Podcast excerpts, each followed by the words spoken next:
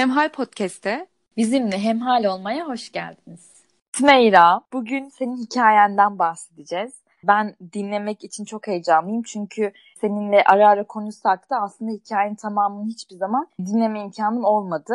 Senin hikayen biraz daha farklı. Sen doğumla beraber tanı almadın. Emir Zahit bir buçuk aylıkken beyin kanaması geçirdi ve e, senin hikayen ondan sonra başladı. Evet. O yüzden ben sana sormak istiyorum. Hikayenin neresinden başlamak istersin? En başından başlamak galiba en iyisi burada. Hem bütüncül bir anlatım olması açısından ama asıl değinmek istediğim olayın detayları değil. Nerede ne yaptık, işte ne kadar hastanede kaldı, o süreçte ne kadar gidip geldik falan bunlar değil. Yani ben işin daha çok duygusal boyutundayım aslında. O yüzden özetleyecek olursam 27 e, Ağustos 2019'da 53 günlükken Emir Zahit bir beyin kanaması geçirdi. Tabii ben anlamadım. Yani benim için benim literatürümde bebeklerin, çocukların beyin kanaması diye bir şey yoktu ondan önce. Ben hastane yolu bilmem, yani acil bilmem, kafamda yok. Benim için acile gitmenin sebebi bir Allah korusun hani trafik kazasıdır, bir yerimiz kesilir, kanar, hani bir kan falan görmem lazım diye düşünüyordum hep.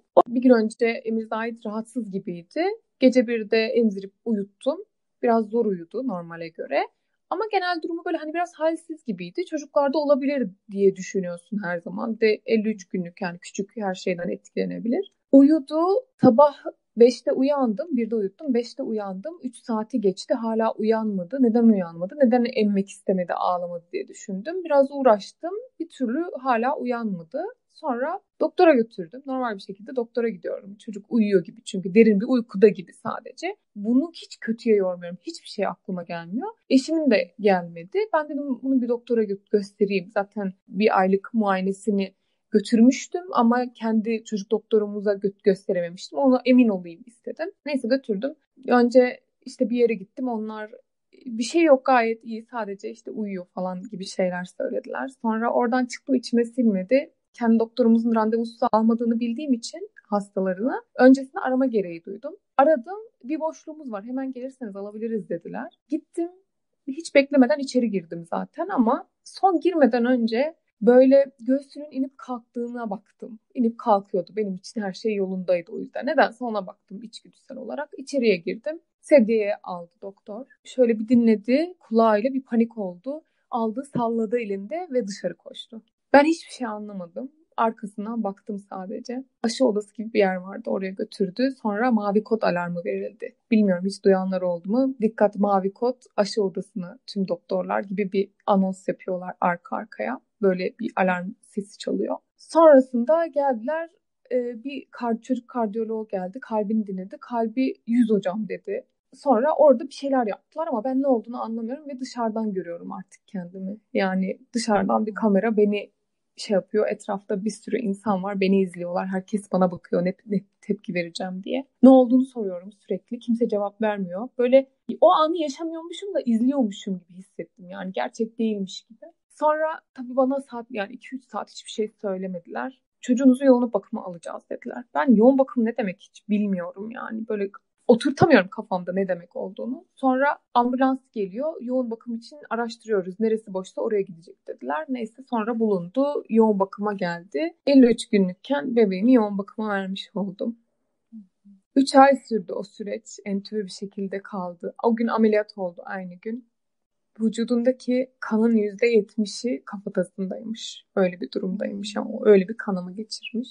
Neden olduğunu hala bilmiyoruz. Yani K vitamini eksikliği gibi bir şey dediler ama doktorlar da tam emin değil. Çünkü 13 günlükken sünnet olmuştu ve o zaman kanama sorunu yaşamamıştı. K vitamini eksikliğinde sünnette de bir kanama sorunu olması gerekiyordu.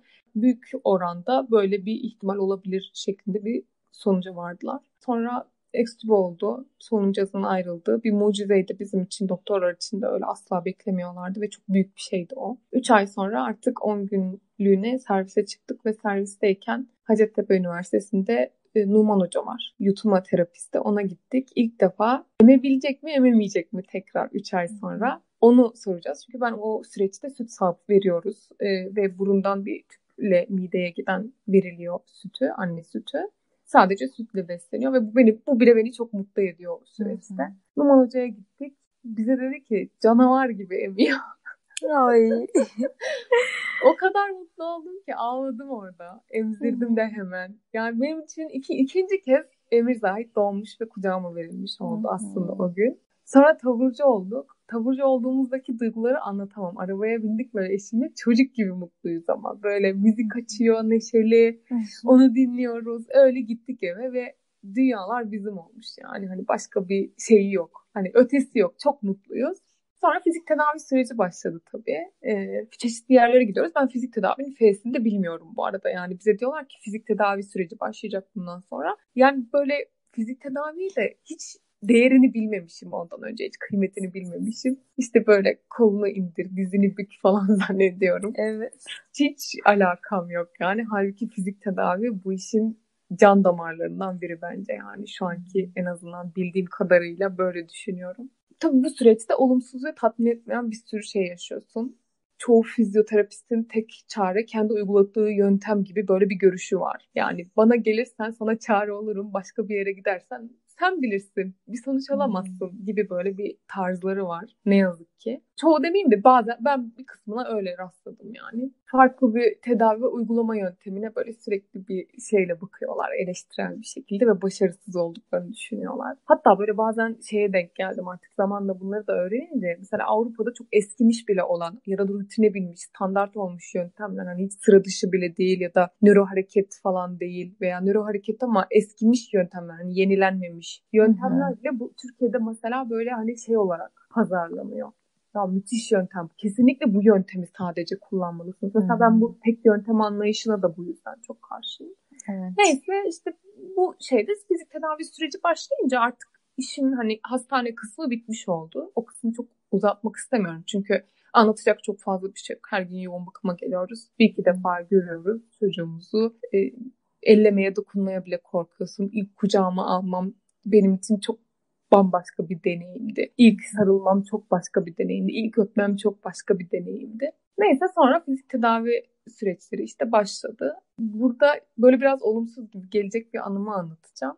Fizik tedavinin F'sini bilmediğim zamanlarda bir fizyoterapist Emir Zahit hiç sormadığım halde böyle bir soruyu yürümeyebilir dedi. Yani yakın bir zamanda da bir nörolog muayenesinde nöroloğa bilincin yerine geldiğini ne zaman anlayacağımızı sordum. Çünkü şöyle düşün, Emir Zahit ağlamıyor, gülmüyor, bilinçli bir şekilde bakmıyor da. Yani ciddi bir beyin travması geçirdi çünkü ve bu çok uzun bir süreç. Bize yoğun bakım doktorumuz ilk zamanlar şey demişti. Ben o zaman anlamamıştım bunu, şimdi daha iyi anlıyorum. Size günlerle, haftalarla zaman vermeyeceğim. Aylar, yılları vereceğim. Yani yıllar sürecek bu süreç. Öyle bir süreç. Yani sabırlı olun dedi ve bunu çok güzel bir şekilde anlatmıştı. O zaman tam idrak edememiştim. Şimdi daha da iyi anlıyorum. Ben de nörolan bu yüzden hep ağlar diye bekliyoruz çünkü biz böyle her an olacakmış gibi. Çünkü benim şöyle bir algım vardı. Yoğun bakımdan çıkınca uyanmış olacak. Dolayısıyla uyandığında da hayatımıza eskisi gibi devam edeceğiz.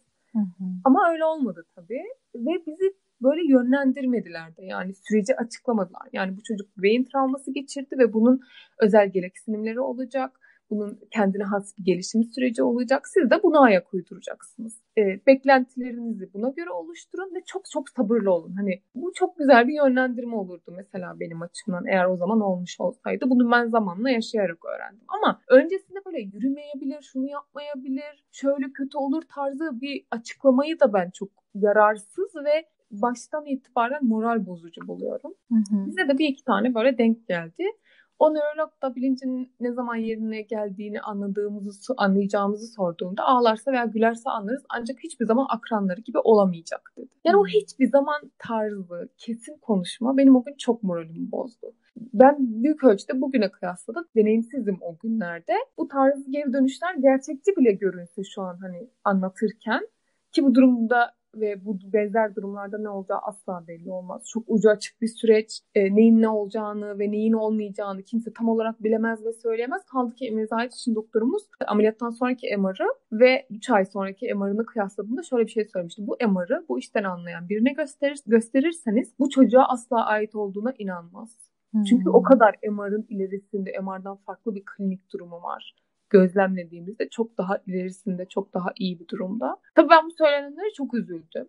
Yani nöroloğunda, fizyoterapisinde başka da böyle duyduğum şeyler olmuştu. O iki anı hiçbir zaman unutmam herhalde. İkisine de çok ağladım. Yani aslında çocuğumun öyle olabilme ihtimaline de değil. Bir şeyleri yapamayacak olmasına da değil. İnsanların insanlarla çalışan yani duygusal varlıklarla çalışan fizyoterapistlerin, doktorların bunları söyleyebilecek kadar acımasız ve duygusuz olmalarını üzülüp aldım. Hani senin geçen bölümde kızının tanısıyla ilgili hemşirenin tavrı gibi. Asla Hı-hı. unutmazsın onu. Çünkü evet. ciddi bir travmadır eşin ve annen için özellikle onlar duyduğu için söylüyorum. Ve ben, ben ta o zaman yolun en başında pes de edebilirdim. Çünkü yani böyle olan insanlar da var. Nasılsa bu çocuktan hani Allah korusun bir şey olmayacak deyip. Ki öyle olmadı. Çok kısa sürede çok yol kat ediyorlar. Bunlar çok küçük çocuklar ve beyin gelişime çok müsait, gelişmeye çok müsait. Çok kesin yargılardı bunlar benim için ama duymak istemedim. O an üzüldüm. Yani bizim ebeveyn olarak da bilmediğimiz bu süreçte mesela yönlendirmede bulunmayıp şunlar yapılabilir, zor ve uzun bir süreç ama sabırlı olduğunda yalancı umut versinler demiyorum. Hani şöyle yapabilir, böyle yapabilir değil. Gerçekten hani sabırlı olun. Bilemezsiniz çok iyi şeyler de olabilir, iyi şeyler de olabilir. Bekleyip görmek lazım demek lazım bence. Ya aslında bu bir yelpaze. Yani çocuk, e, kimi çocuklar çok güzel aşamalar kat ediyor. Kimi çocuklar evet. daha yavaş ilerleyebiliyor. E, bu yelpazenin genişliğinden bahsetmeleri e, ni ben de isterdim. Tabii tabii imkanlardan bahsetmek. Kesinlikle. Fırsatlardan bahsetmek. Bence. Evet, evet. Ya da şöyle şöyle yaparsanız daha hızlı e, aşama kat edersiniz. Daha böyle olayın e, yapıcı tarafına odaklanmaları hem anne için daha umut verici olur, ebeveynler için daha evet. umut verici olur. E, hem de yani evet böyle bir şey olmuş ama bir daha senin çocuğun hiçbir zaman şunu yapamayacak, bunu yapamayacak, akranları gibi olmayacak. Bunları söylemenin e, o an ne kadar bir faydası var çok tartışılır. Evet. Zaten internete girip yani Google'a yazdığımızda çok fazla acı söylemler karşılaşabiliyoruz, karşılaşıyoruz. E, ama biraz... çok iyi örnekler de var. Aynen öyle. Çok iyi örnekler de var ve insan gittiği uzmandan e, bunu da duymak istiyor. Evet. Yolunuz çok zor. Ne büyük ihtimal e, hiçbir zaman şunu yapamayacak denmesi bu noktada e, sadece umut kırmaya ve de e, zaten zor bir süreçten geçen anne babayı demotive etmekten başka bir şey yaramıyor Hiçbir diye şey düşünüyorum. Yaramıyor. Kesinlikle. Tabii şunu da eklemek lazım benim genel olarak tecrübem aslında çok iyi ve olumlu yönde oldu hastanede kaldığımız süreler boyunca. Sağlık hastane doktor da bu işin genel olarak büyük bir parçasını oluşturuyor aslında sen de biliyorsun. Sonrasında tabii olumsuz özellikle fizyoterapi anlamında olumsuz deneyimlerden sonra bir e, abla sayesinde onun yönlendirmesiyle Gamze Hanım'la tanıştık. Gamze Hanım bizim elimiz ayağımız her şeyimiz öyle söyleyeyim. Fizyoterapistimiz aslında Emir Aydın fizyoterapisti ama onun ikinci bir annesi diyebilirim. Yani bir senedir tanışıyoruz biz ama o kadar bize büyük katkısı oldu ki hayatımıza. Çok değiştirip dönüştürdü beni de, Emir Zahir'i de, bütün ailemizi de. Eve geldi ilk tanışma olarak o gelmek istedi ve bu bile bana çok böyle ilk izlenim olarak çok iyi geldi. Telefonda konuştuk pozitif enerjisi telefondan akıyor böyle. O kadar Hı-hı. güzel bir insan. Ve olaya genel bakış açısı, tüm yöntem ve uygulamalara olumlu ve fayda düşüncesiyle yaklaşımı. Açık görüşlülüğü, biz mesela işte şunu yapmayı düşünüyoruz dediğimizde tabii tabii yapalım, bakalım hani oradan nasıl bir sonuç alıyoruz demesi ve bizi çok böyle teşvik etmesi. Bize genel olarak bir şeyler yapabiliriz. Yani Emir Zahit için güzel şeyler yapabiliriz, ona destek olabiliriz hissini vermesi bana çok iyi geldi bu süreçte genel olarak. Her insan işini iyi yapmaya çalışır ama ben bu derece iyi yapana çok az rastladım. Bizim tabii çok şanslıyız. Bu anlamda çok kritik zamanlarda, çok kritik yerlerde çok müthiş insanlara rastladık yani mükemmel. Hani işini çok güzel yapan ama aynı zamanda içinde de özünde de çok iyi insan olan. İşte Tanıl Hoca bunlardan biri yoğun bakımın başında. Çok güzel bir ekibi var. Hepsi birbirinden alanında çok iyi ama aynı zamanda çok iyi insanlar. Gamze Hanım hakeza öyle. Bu bütünsel yaklaşımla Gamze Hanım'la birlikte biz böyle bir sürece girdik. Ama bu süreç sadece böyle fizik tedavi, egzersiz değil. Beslenmeden, masaja, duyu bütünlemeden, işte farklı yöntemlerle tanışma ve öğrenme süreci oldu. Yani Gamze Hanım kitap okur, bana kitapta bizim için yararlı olabilecek, hmm. beyin gelişimiyle ilgili olabilecek her şeyi bana gönderir. Sümeyra Hanım şu vitaminde şu çok önemli, sizin için çok faydalı. Buna bir bakabiliriz. Bunu bir araştır. Hani beni hem araştırmaya da teşvik eden biri oldu. Bu çok önemli oldu benim için. Yani o, o süreçte gerçekten öğrenirken bir şeyler değiştirebiliyorum düşüncesi, destek olabiliyorum, yavruma bir katkıda bulunabiliyorum düşüncesi çok iyi geldi bana. Ama tabii pandemiyle birlikte bütün bu şeyler bir, benim için dönüm noktası oldu. Pandemi evet ilk başta ilk iki ay evde ben mesela işte sakinledim o haftada 5-6 gün biz fizik tedaviye gidiyorduk. Farklı tedavilere gidiyorduk. İşte doktor randevuları, muayeneleri. Çok yorulmuştum o süreçte. Bir dinlenme olmuştu benim için ilk aylar özellikle. Ama sonraki 2-3 ayda ciddi bir duygusal sürece girdim. Yani bu 27 Ağustos'ta başlayan ilk beyin kanamasıyla süreçte teslimiyet sahibiydim. En azından öyle görüyordum. Kendim dışarıdan da öyle diyordu herkes. Ben de buna kendimi inandırmışım ve ciddi anlamda inançla, Allah'a olan dualarımla bir şey bulmuşum, teselli bulmuşum. Çok iyi yönettim o süreci diye düşünüyorum. Ama pandemiyle birlikte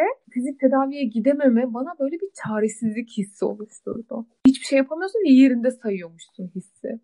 Burada aslında şeyin de e, önemli görüyoruz. E, dışarıdan al, alınan destek ne kadar değerli. Rehabilitasyon sadece fizik tedavi de değil biliyorsun. Evet birçok alanda destek evet. alınıyor ki dediğin gibi bunlar da aslında bütüncül yani fizyoterapist, evet. dil terapisti e, ya da işte başka alanda hani çocuk doktoru vesaire e, hepsinin söylediği şeylerin de bir noktadan sonra işini bilen insanlarsa ortak olduğunu görüyorsun ve ne kadar e, gelişimin çok bağlantılı olduğunu farkına varıyorsun. Evet.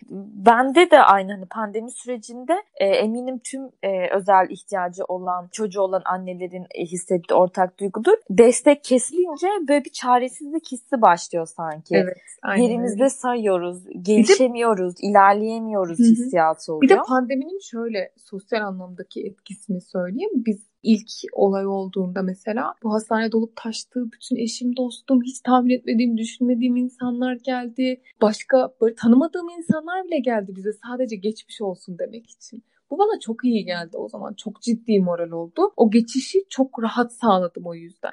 Yani hiç boş kalmadım. Hep yanında birileri vardı. Onlarla konuşmak, ağlayacaksam onların yanında ve onlarla ağlamak, güleceksem onlarla gülmek çok iyi geldi bana. Çok çok moral buldum bunlardan. Tabii pandemide sosyal hayatta sıfırlanınca çok yalnız da hissettim aynı zamanda kendimi ve aslında bu olayın biraz da acı yönüyle tanıştım. Sonuçta bir travma ve o travmanın bende oluşturduğu hasarla yüzleşmeye başladım ve benimle ilgili genel anlamda dışarıda çok güçlüsün algısı vardı. Yani bu süreçte Sümeyra ne kadar güçlüsün. Ben olsam bu kadar iyi olamazdım herhalde. Ne güzel idare edebiliyorsun gibi şeyler söylenmişti. Ben de herhalde kendimi buna inandırmışım ve zamanla bu inşa edilen inancımın aksine ciddi anlamda aslında o kadar da güçlü değilmişim düşüncesi oluştu. Gerçekten o zayıflığımı da hissettim sonuna kadar. Bu da belki de iyi bir şey hani sonuna kadar onu da hissetmek. Çünkü her zaman güçlü olamayabiliyoruz. Ben olamıyorum. Benim çok zayıf hissettiğim anlar oldu bu süreçte. Belki de iyi ki de hissettim onları. Onları da hissetmem gerekiyordu. Onu da bir tatmam gerekiyordu. Çünkü onu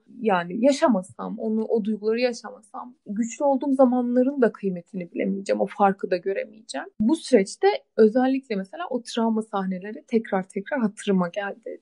O girdaba girdim. Çıkamıyorum. Bir süre böyle çıkamadım. Yani hastanedeki o mavi kod alarmı sürekli kulağımda yankılanıyor. Sürekli o sahneyi görüyorum. ve doktor alıyor, koşuyor dışarıya. Ameliyata alınıyor. Yani bunları tekrar tekrar düşünmek bana çok acı da verdi o zaman. Bir de ben mesela dışarıdan gelen işte olsun beterin beteri var gibi yorumlar da bana çok moral olmadı. Bu düşünceyle teselli olamadım ben. Belki olabilen insanlar vardır. Niye canım hani şimdi diyecekler şükür böyle bir şey zaten hani senden kötüsüne bakarsın ve haline şükredersin ama bence o değil. Yani varken de şükredebiliyoruz sonuçta. O yüzden e, daha kötü olan birilerine bakarak iyi ya ben iyiyim, şanslıyım en azından düşüncesiyle rahatlayamadım hiçbir zaman. Bilmiyorum belki başkalarında işe yarar bir şeydi ama bende olmadı. Bu yüzden de aslında bu süreçte arkadaşlarım veya herhangi birinin böyle günlük, günlük akış içerisinde kendine zor ağır gelen bazı şeylerden dert yanması, şikayet etmesine bak işte seninki de dert mi canım bir de bendekine bak da demedim. Yani bunu ima edecek de hiçbir şey yapmamaya çalıştım. Hatta böyle daha geçen de bile böyle bir konuşma geçti. Çok sevdiğim bir abla. E, o da böyle duygusal olarak bir boşluktaymış ve dedi ki seni de aramak istemedim. Senin derdin başına açtın. Ya dedim belki ben sana iyi geldiğimi düşününce yani seninle konuşacağım, dert dertleşeceğim ve sana iyi geldiğimi kendimi düşüneceğim. Sen öyle diyeceksin. Bu da bana iyi gelecek belki. Gerçekten bu da olabiliyor. Çünkü insanlara faydalı olabiliyorum. Düşüncesi de insana iyi geliyor. Evet. Bir de orada e, seninle ortak bir deneyim yine paylaşmışız. E, bana da mesela arkadaşların yani oluyor ararken bir sıkıntısı var ama bana söylemek istemiyor. Ya senin zaten derdin başından aşkın. Bu bazen ama insanı şeye de sürüklüyor. Ben diğerlerinden çok mu farklıyım acaba diyorsun. Biraz kendini daha izole hissedebiliyorsun e, böyle bir yorumla karşılaşınca bazen. Evet. E, fakat durum o değil yani. Benim yaşadığım şey, e, senin yaşadığın şey dışarıdan çok zor görünebilir. E, ve evet zor tarafları kesinlikle var. Ama yine biz aslında normal hayat yaşıyoruz. Çünkü evet. biz o hayatın içinde var olabiliyoruz. Bu bizim için bizim normalimiz oluyor artık. Evet. Başkalarının derdini e, önemsemediğimiz anlamına kesinlikle gelmiyor da önemseyemiyor evet. durumunda olmuyoruz. E, o yüzden lütfen bizimle paylaşın.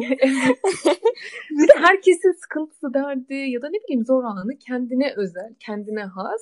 Evet. Benim şu anki durumumda mesela mutlu olduğum şeyleri düşünürken bile başka insanlar üzülebilir. Onların mutlu olduğu şeye ben üzülebilirim. Hani benim şu an mesela çok mutluluk duyduğum şeye ah yazık hani o da işte bununla seviniyor falan tarzı düşünülebilir de yani. Herkes farklı bir dünyası olduğu için kendine göre değerlendiriyor. Burada ben daha çok işte içe dönüp duygularımla acıysa acı, üzüntüyse üzüntü, hüzünse sonuna kadar bunları yaşayarak biraz da bu duyguları yönetmeye çalıştım. Hala yapabildim mi emin değilim. Çünkü bu ikinci olayda sonuçta tekrar bir olay yaşandı ve o travma da tazeleniyor ister istemez. Hmm. Bazen işte o dönemlerde, o yalnızlık dönemlerinde çevremdekilerin beni anlamadığını bile düşündüğüm oldu. Çünkü bizimkisi biraz da böyle arafta olma hali. Emir Zahid ne tam yaşamın içinde ne tam dışında çünkü. Ağlamıyor, gülüyor bilmiyor, ses çıkarmıyor. Her şeyi tahmin üzere yapıyorsun ama besliyorsun ama onu hayatına dahil ediyorsun. Sen onunla birlikte yaşıyorsun. Tamam bir rutinde oturtuyorsun ve bizim bu bir buçuk yıllık süreçte yoğun bakımda 6 ay, 5-6 ay geçirdik biz. Hastaneden eve, evden hastaneye. Ama insan tabii adaptasyonu çok yüksek bir varlık. Zaman zaman bu hastane ev arasında geçen sürede bile hemen bir rutin oluşturuyorsun. Onu fark ediyordum yani böyle sen ne yapıyorsun diyorum böyle çok garip geliyordu bana. Suçluyordum bir yandan kendimi yani senin çocuğun nefes bile alamıyor. Cihazlara ihtiyaç duyuyor. Sen yemek falan düşünüyorsun gibi. Böyle insan kendini de bazen çok fazla eleştiriyor böyle konularda. Bu da çok geçti aklımdan yani ama bu sürdürülebilir değil. Yani evet çok üzüntü yaşadığım anlar oldu. Çok hüzünlü olduğum zamanlar oldu. Ama toparlıyorsun. Mecbur kalıyorsun. Yani bu sürece nasıl adapte olabilirim? Hemen o kısma geçmek istiyorsun insan olarak. Bu noktada da aslında Çalı Kuş romanından bir alıntı yapmak istiyorum eğer izin verirsen. Lütfen yap.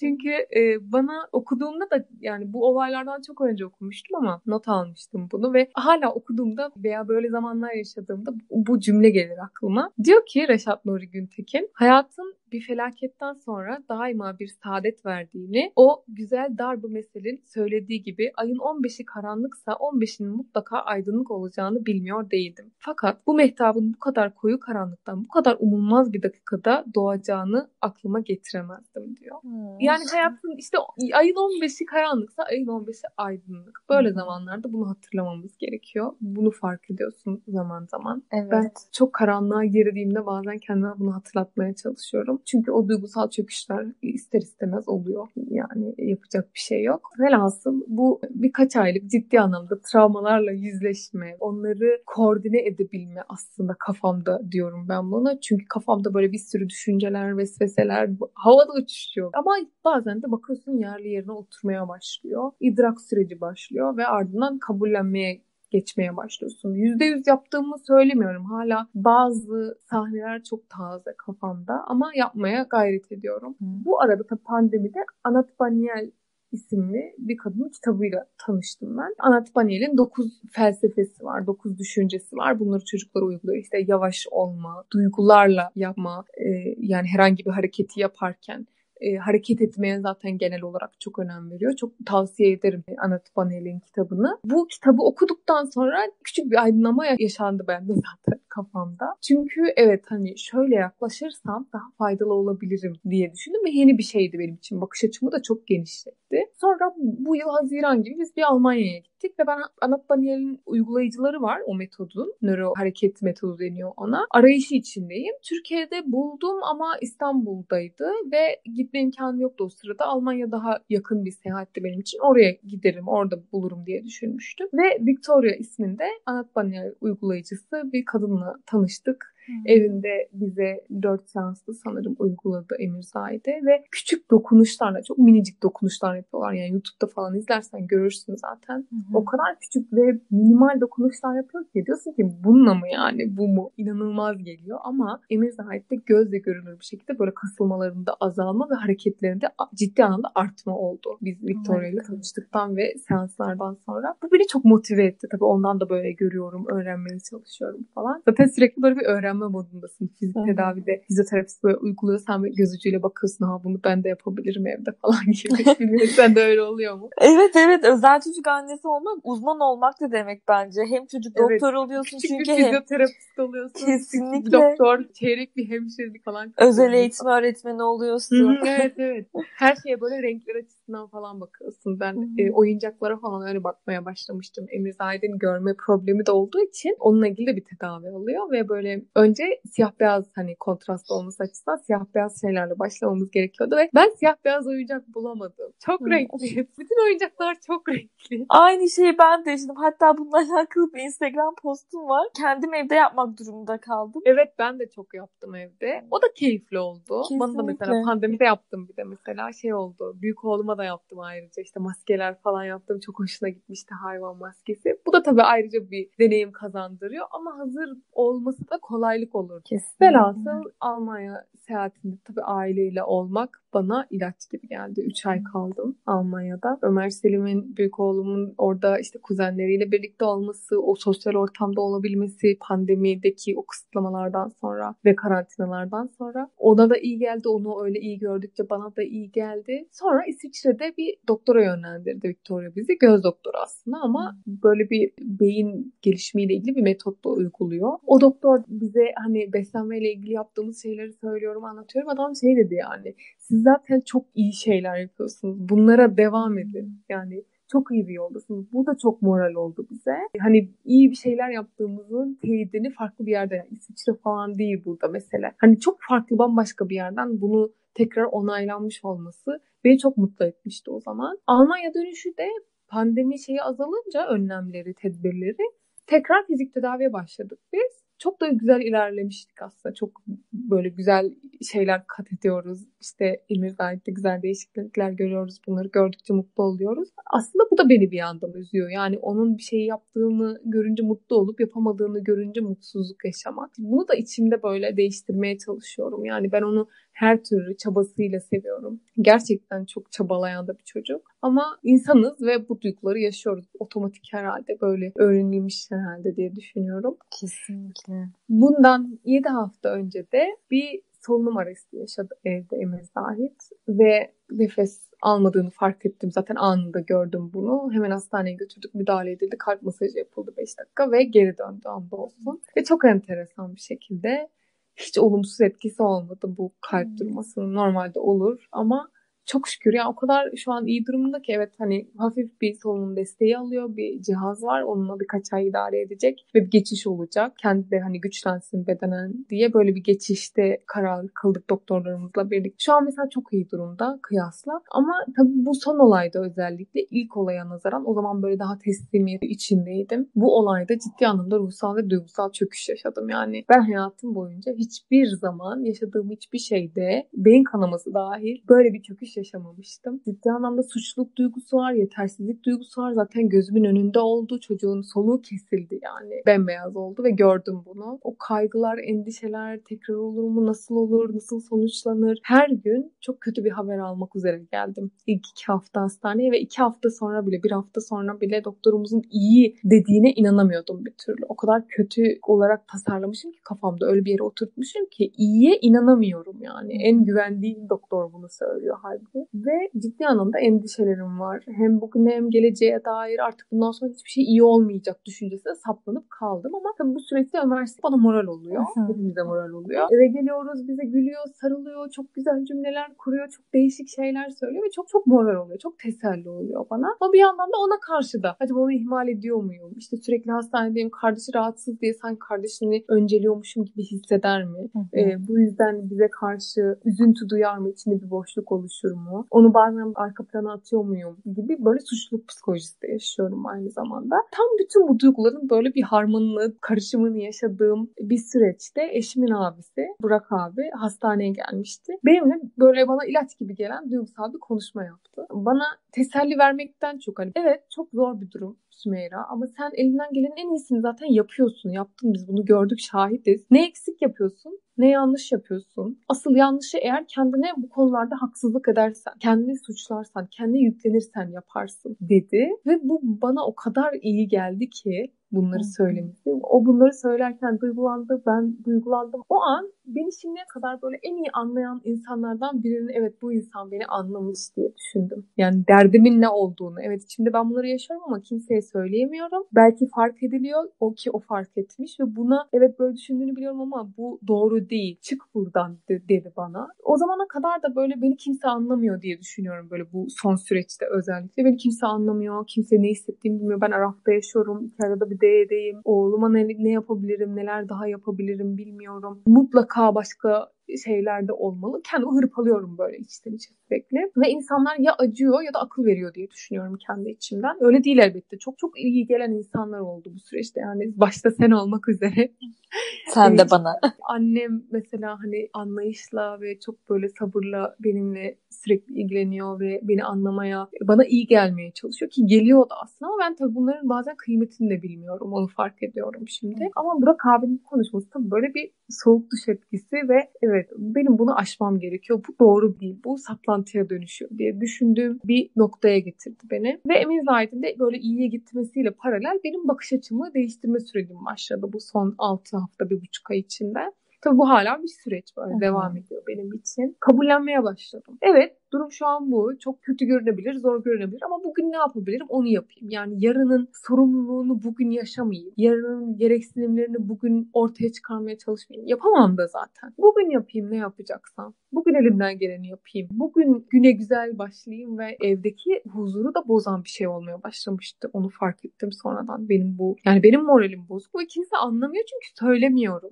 Yani moralim bozuk. Ki tabii haliyle yaşadığım şeyden dolayı da kimse zaten neden demiyor. Çünkü nedeni belli. Bu kurban psikolojisinden çıkmam gerekiyordu. Ve bundan çıkma, çıkmak için bir tercihte bulundum. Başkaları çıkaramadı. Bunu ben yapmam gerekiyordu. Şeyden bahsetmiyorum. Yaz sürecini yaşamamak da bir çözüm değil çünkü. Hı hı. Yani sen daha iyi bilirsin. O yaz sürecinden çıkmam gerekiyordu ve çıkmayı tercih ettim. Eşim hep şey der. E, bazen karşılaştığımız bazı insanlarla sadece o bir tane bize iyi gelecek anlamlı cümleyi duymak için karşılaşırız der. Yani o hayatımıza onun için girer, o cümleyi söyler ve çıkar. O farkındalığı sağlar. Tüm bu süreçlerde böyle zayıf anlarımda tam da ihtiyacım olan o cümleyi kuran bir yılın böyle karşılaşmam, sosyal medyadan aldığım dönüşler oldu. Ve zamanla fark ettim ki yaptığım paylaşımlar ve yaşadıklarımla fark etmeden veya aslında tam olarak onu da amaçlamadan hatta bazen istemeden bile olsa başkalarına moral olmuşum, ilham olmuşum. Bu bana böyle sorumluluk yüklemekten çok ya evet böyle bir şey yaşadım ama ne kadar çok insana iyi gelebiliyorum bu yüzden. Hani küçücük bir cümlemle bile veya bir paylaştığım bir fotoğrafla bile orada anlattığım bir bakış açım, duygumla bile ne kadar iyi geliyormuş insanlara farkındalığı mental olarak beni iyileştirmede böyle katalizatör oldu aslında. Bu podcast'te zaten oradan çıktı Hı-hı. sen de biliyorsun. Yani bunların tamam tabii bir yolculuk. Keşfediyorsun, inişler çıkışlar yaşıyorsun ve çok şey öğreniyorsun tabii en temelde. Ve süreç bir yaz sürecini içinde barındırıyor. Bunu tam anlamıyla yaşadığımızda da artık sonunda kabullenmeyi ile işi bağlıyoruz herhalde. Bizi de değiştiriyor, çok dönüştürüyor. Eski ben, ya ben bir buçuk sene önceki ben değilim, asla değilim. Çok farklı bir insan oldum. Yani belki siyah beyaz kadar fark var arada. Bu değişim dönüşüm sürecinin de akışına bıraktığımda yani buna direnmediğimde, farklı şeylere ısrar etmediğimde, şöyle olsun diye saplantılar oluşturmadığımda ve tam teslim olduğumda gerçek yolumu bulacağım herhalde veya gerçek yolumuzu bu şekilde bulacağız. Bunun reçetesi bu diye düşünüyorum ben. Çok çok güzel şeyler söyledin bence. E, senin söylediklerinde işte tam olarak bunları hissediyorum dediğim çok nokta oldu. Ben de senin e, bana verdiğin hani şu ufak konuşmada e, bana verdiğin ya da senden aldığım ilhamlardan bahsetmek istiyorum. Şunu e, altını çizmen önemliydi. Emir Zahid ikinci bir e, olay yaşadı ve buna ikinci travma olarak nitelendirdin. Sana katılıyorum ve ikinci travmalar ilk travmalardan daha zor oluyor. Bunu ben de deneyimledim.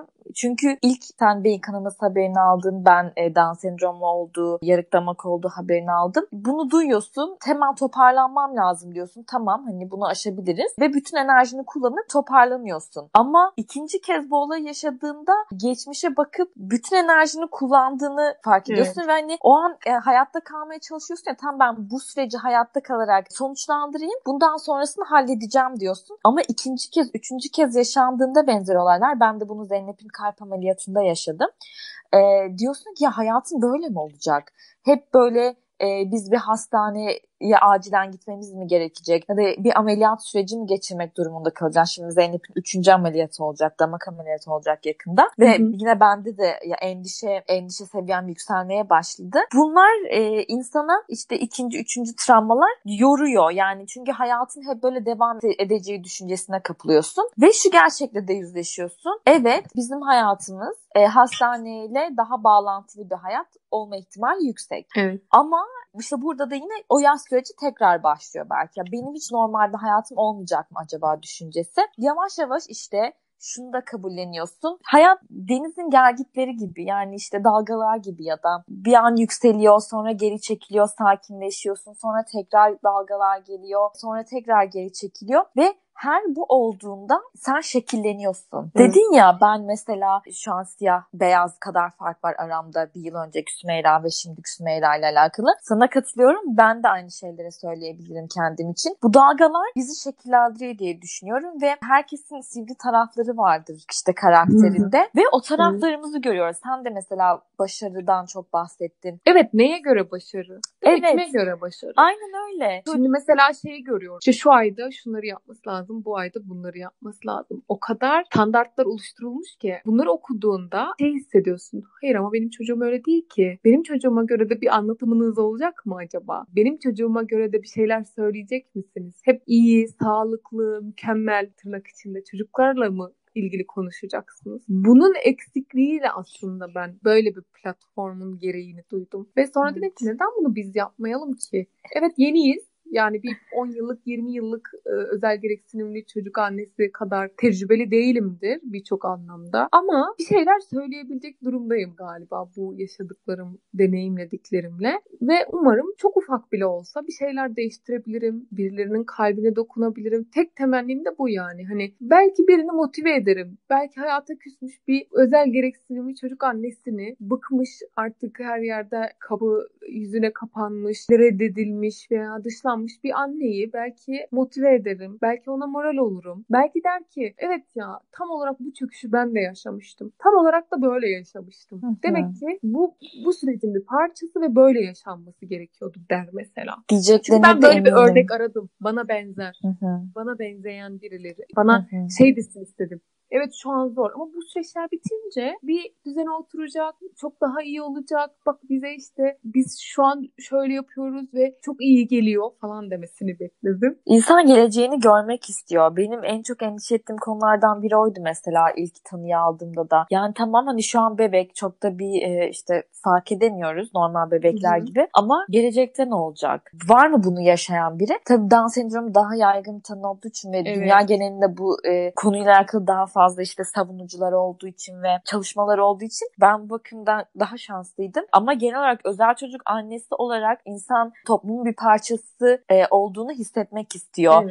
Evet, e, ya ve şunu da aslında fark ettim ben hani annelerle konuşuyorum işte arkadaşlarımla konuşuyorum. İşte kimisinde yeme konusunda zorlanma var. Kimisinde hani herkeste belli bir konuda zorlanma var. Ha şöyle bir şey oluyor. Ben e, birçok arkadaşımın yaşadığı problemin hepsini yaşıyor oluyorum. Mesela işte reflü oluyor, şu oluyor, bu oluyor. Yarıklamaktan dolayı ya da e, Down sendromu olduğu için. Ya aslında biz de diğer annelerden evet farklı bir deneyim yaşıyoruz ama çok ortak yaşadığımız deneyimler de var. Ee, evet. Ee, yani o grubun bir parçasıyız aslında. Belki de açık açık çok fazla konuşulmadığı için e, farklı gelişim gösteren çocuklar olan anneler olarak daha fazla paylaştıkça hikayemizi diye düşünüyorum. Daha fazla bir toplum bilinci oluşturup ki podcast'in de amacı o aslında aile olmak.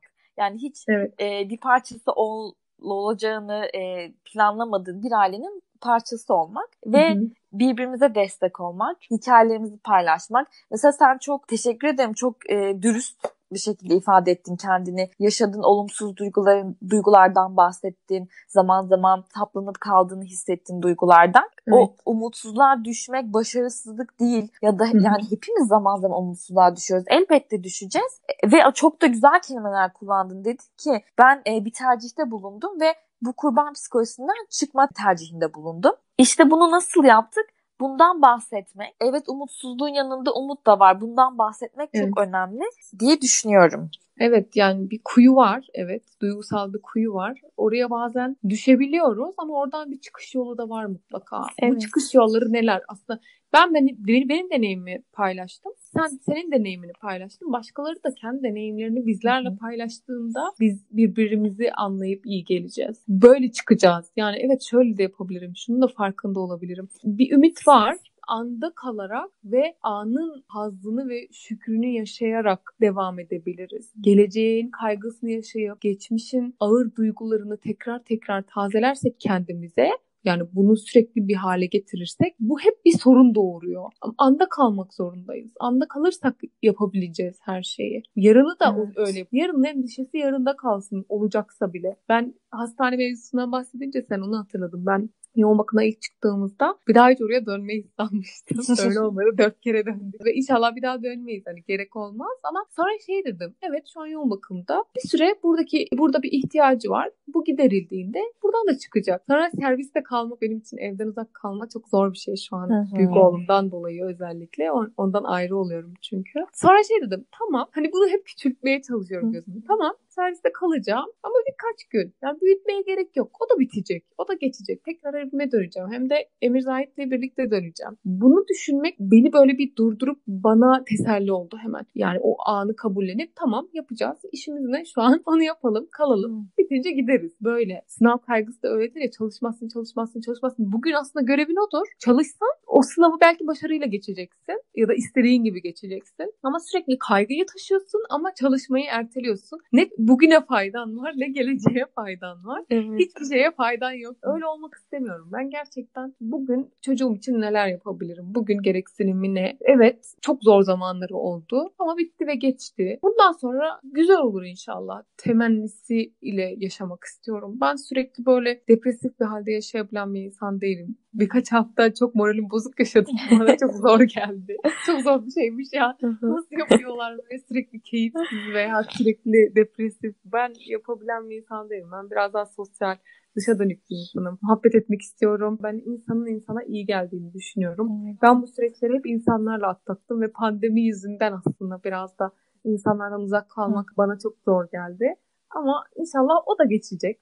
Bugün tedbir almamız gerekiyor. Bugün tedbir alıyoruz Covid ile ilgili. Bugün tedbir alıyoruz. Bir virüs var. Evet gereği tedbirse odur. Yapalım. Geçer Atlatın. gider bu da. Ve bu yıl çok zor bir yıldı ama e, çok da ya mesela evde daha çok vakit geçiriyor olmak, aile bireyleriyle daha fazla vakit geçirebiliyor olmak, çekirdek hali olarak baş başa kalabiliyor olmak açısından da e, aslında keyif de aldığım bir yıldı. Her zaman öyle ya hayat. Hep evet zor bir deneyim var ama zor deneyimin yanı evet. içerisinde çok da güzel şeyler de olabiliyor. E, evet. Sen söyleyince bereket de olabiliyor. Biz Kesinlikle. Onu görüp bulup çıkarmak önemli. Aynen öyle katılıyorum. E mesela eş ilişkilerine de bence eğer içindeki anlamı görebilirsek yaşadıklarımız zorlukların e, çok yakınlaştırıyor eşleri diye düşünüyorum. Çok. İyi gün yaşamak herkesle öyle aslında ama evlilikte de öyle gerçekten. İyi gün yaşamak çok güzel evet ama asıl zor günde nasıl birlikte omuz omuza el ele aşıyorsun? Asıl mesele o. Yani ilişkiyi güçlendiren de o kısımlar diye düşünüyorum evet. ben. Bu kardeşin de olabilir, annem de olabilir. Allah böyle insanları hep var etsin çevremizde. Çünkü Kesinlikle iyi geliyor. ilaç gibi geliyor. Şifa bence insan insana. İnsan biriktirmek lazımmış. Ben bunu gördüm. Hamdolsun. Çok da güzel bir çevrem varmış. Onu gördüm. Yani ben diğer hastaneden ilk olayda beyin kanamasında bulunduğumuz bu hastaneye yoğun bakım için geldiğimde ambulansla birlikte içeride beni eşim dostum bekliyordu. Ben hmm. bana inanılmaz iyi gelmişti o. Ben inanamadım ve dedim ki ya Rab çok şükür sana böyle insanlar var etrafında. Allah hepsinden razı olsun gerçekten. Evet Allah razı olsun hepsinden. Çok çok değerli e, bu özellikle böyle dönemlerde destek görmek. İnsan hiç unutmuyor zaten. Ömür boyu evet, unutmuyor. Evet. Ömür boyu gülümseyerek hatırlıyor. Ya yardım istemek de çok önemli o yüzden. Bazen ben de yapı olarak her şeyi kendi başıma halletmeye çalışan bir insanım. Biraz sende de zaman zaman onu evet. görüyorum. Törpülenmesi gereken taraflarımızdan biri galiba. Evet bu. mesela ve hani birçok ebeveyn de böyle bir karakter özelliğine sahip olacaktır büyük ihtimalle. Ama bu yolculukta da yardım istemek, bunu bir kere tek başımıza aşamayacağımızı ya da tek başımıza aşarken daha zorlanacağımızı kabullenmek de önemli. Evet ve daha kolay bir yolun olduğunu e, anlamak lazım. Evet kesinlikle. O yüzden yardım istemek önemli. Ve e, duygular işte çok zor duygular hissedeceğiz. Çok yoğun duygular hissedeceğiz. Bu duyguları kabul etmek önemli. Ya da mesela dedin ya işte şu an hani servisteyim ya da yoğun bakım sürecinde hani yemek yesem diye düşündüğüm zaman kendimi suçlu hissederdim. Böyle şeyler hissedeceğiz. Bu noktada ya hayat normal akışında da devam edecek zaman zaman. E, suçlu evet. hissetmek, e, kendimizi yormak, kendimizi yıpratmak, e, senin Burak abinin de dediğin gibi sadece kendi, e, çevremizdekilere haksızlık etmek oluyor. Çünkü özellikle anne çok kilit nokta oluyor bu tür durumlarda ve annenin akıl sağlığının iyi olması, destek alıyor olması, fiziksel ihtiyaçlarının gideriliyor olması çok çok önemli. Ve bu noktada şunu da söylemek istiyorum. Ben henüz psikolojik destek almadım bu arada terapi anlamında ama travma ile ilgili almayı düşünüyorum. Zayıfım bu konuda ve bilen birine danışıyorum. Ben mesela pandemi sürecinden dolayı biraz da erteledim. Çünkü yüz yüze yapmayı tercih evet. ederim böyle bir şeyi. Bu bir eksiklik veya yetersizlik değil. Travma demek hani dedim ya yerli yerine oturtma süreci bu oldu. Bunu bu şekilde şekliyle kabul ediyorum diyebileceğim bir noktaya bence terapi de getirebilir. Ben bu anlamda uzmanına başvurmaktan mesela asla çekinmem. Yapmayı da istiyorum. İyisin bile diyecekse sonunda bir başvurmak istiyorum. Yani hani sen zaten yapmışsın bile diyecek belki. Bilemem. O desteği, o yardımı da almak gerekiyor bence evet. yeri geldiğinde. Katılıyorum. E, bundan e, çekinmeye yani hiç kesin hiç hiç gerek yok. Hatta ben mesela işte ilk Zeynep tanısını aldığımda annem bana teklif etmişti. Psikoloğa gitmek ister misin? İhtiyacın var mı yardıma diye. Ben çok memnun olmuştum böyle bir teklifte bulunduğu için. O an zor durumdan geçen bir anneyi de bunun teklif edilmesi, bu konuda destek görmesi gerektiğini düşünüyorum. Evet. Çünkü bazen kendi söyleyemiyor olabilir ama desteğe ihtiyaç duyuyor olabilir. Ve terapi de yani hani iyisin, kötüsün bile değil aslında. Hani biz insanlar olarak hepimiz yelpazenin içerisindeyiz. Hepimiz he, aynı zamanda güçlüyüz ama aynı zamanda zayıfız. Dönem dönem baş etmekte zorlanıyoruz. Nasıl daha iyi baş edebiliriz. Aslında terapi bunun konuşmasını, bunun değerlendirmesini evet. yapmak. Yani işte deliler terapiye gider vesaire diye e, bakış açısı olarak da bu da değişiyor terapiye bakış açısı. O noktada evet. da ben çok mutluyum. Hani dedin ya işte e, ya zayıf da olabilirim diye. Ben de mesela Zeynep işte kalp ameliyatı olduğunda çok korktum yani. Yoğun bir duygu olarak korkuyu hissettim. Hı-hı. Ama sonra tüm süreç tamamlandığında içimden dedim ki ya çok korktuk ama çok cesurduk. İkisini aynı anda yaşayabiliyorsun bu dönemlerde. Hı-hı. O yüzden yüzden evet korkuyorum, evet zayıfım ama evet çok güçlüyüm ve evet çok cesurum. Bunun ikisi aynı anda da var olabiliyor. Bunu da unutmamak önemli. Beni mesela bu süreçte en çok bana katkısı olan ya da en çok en iyi kendimi ifade edebildiğim yer dua etmek oldu. Hmm. Bu bir yere yönelebilme, yaratıcıya yani bir inanca sahip olmaya genel olarak şükrettim kendi adıma. Bilmiyorum herkesin tabii bazı olaylarla veya bu tra- bu tarz travmalarla baş etme yöntemi var. Benim ilk özellikle travmada dua ederken yani şey diyordum. Eskiden hep ortaya karışık dileklerde bulunuyormuşum. İşte sağlık, afiyet, işte muhabbet, bereket falan böyle. Ama hissederek dua etmenin tadı da çok başka. Bazen unutuyoruz, bazen yeteri kadar başvurmuyoruz ama bu tarz inanç anlamında yoğun duyguyu içeride de yaşamak çok iyi geliyor. Bunun da değerini küçümsememek lazım. Yerini hmm. hayatımızdaki yani bu bir şey dileyebilme imkanı, yaratıcıya yönelebilme imkanı, Allah'a yalvarma, hatta bazen gece onunla baş başa kalıp dertleşme imkanı çok daha farklı. Bunu da kendi adıma en azından yaşadığım tecrübede ben çok iyi bir deneyim, bana fayda sağlayan yöntem olarak gördüm ve hayatımın büyük bölümünü kapladı o zaman hala da öyle. Beni çok e, değiştirdi bu yönden de. İyi ki inançlıyım dedim ama ya. inançsız olmayı bu aşamada düşünemedim hiçbir zaman. Evet. Yani böyle zor olaylar da insanı e, inanç noktasında da sanki rehberlik ediyor gibi hissediyorum evet, ben. Evet, derinleştiriyor da evet. yani o inancı. Ben de e, Zeynep yoğun bakımdayken tevafuk yani öylesine yani YouTube'da gezerken bir Yusuf suresine tıklayasım geldi. Mali ile beraber dinlerken şey diyor işte Hazreti Yusuf başına gelen zor olayları yaşadığında aslında küçük bir çocuk. Ve Zeynep hani bir bebek. Bir de o an benim kafamda şöyle bir soru da oluyordu. Yani şu an acı çekiyor. Bir bebek neden acı çekiyor? Yani bu soru kafamda oluşuyordu. İşte orada sonra şey ayetine denk gelince çok etkilenmiştim. Yani Hazreti Yusuf'un başına bunlar geliyor. Çünkü biz onu hazırlıyoruz. Ve sonra kendime döndüm. Evet yani bende çok güzel değişimler oluyor aslında. Çok hayata derin, daha derin bakmaya başladım. Derin sorgulamalar içerisindeyim ve çok güzel cevap cevaplar bulduğumu hissediyorum. Kendimi daha bütün hissediyorum. Bu evet yani beni hazırlıyor, geleceğe hazırlıyor. Daha iyi bir insan olmaya olma yolunda ilerlediğimi hissediyorum. O zaman işte o anlamı bulunca insan e, zaten süreç çok daha tatlı oluyor. Acıdan tatlıya dönüyor. Bu da bunu hissetmek de çok güzel bir duygu dediğin gibi. Evet ve o duaları almak yani ben o kadar alakasız insanlardan o kadar alakasız ülkelerden hatta evet. o kadar çok dua aldık ki evet. bunu bilmek bile insana bir gönül ferahlığı, gönül evet. genişliği veriyor. Bu da buna da şükretmek lazım yani. Bu da bir nasip işi çünkü bence. Bu da rızkımızdan bir pay. Hı-hı. Çok şükür o açıdan hep nasipli ve şanslıydık diye düşünüyorum. Evet.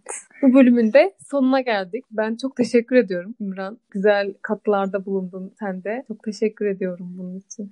Ben de çok teşekkür ediyorum. Senden dinlemek çok güzeldi tekrar ilham almak çok güzeldi ve tekrar bu sürecin ne kadar ne kadar anlamlı, değerli bir süreç olduğunu hissetmek çok güzeldi.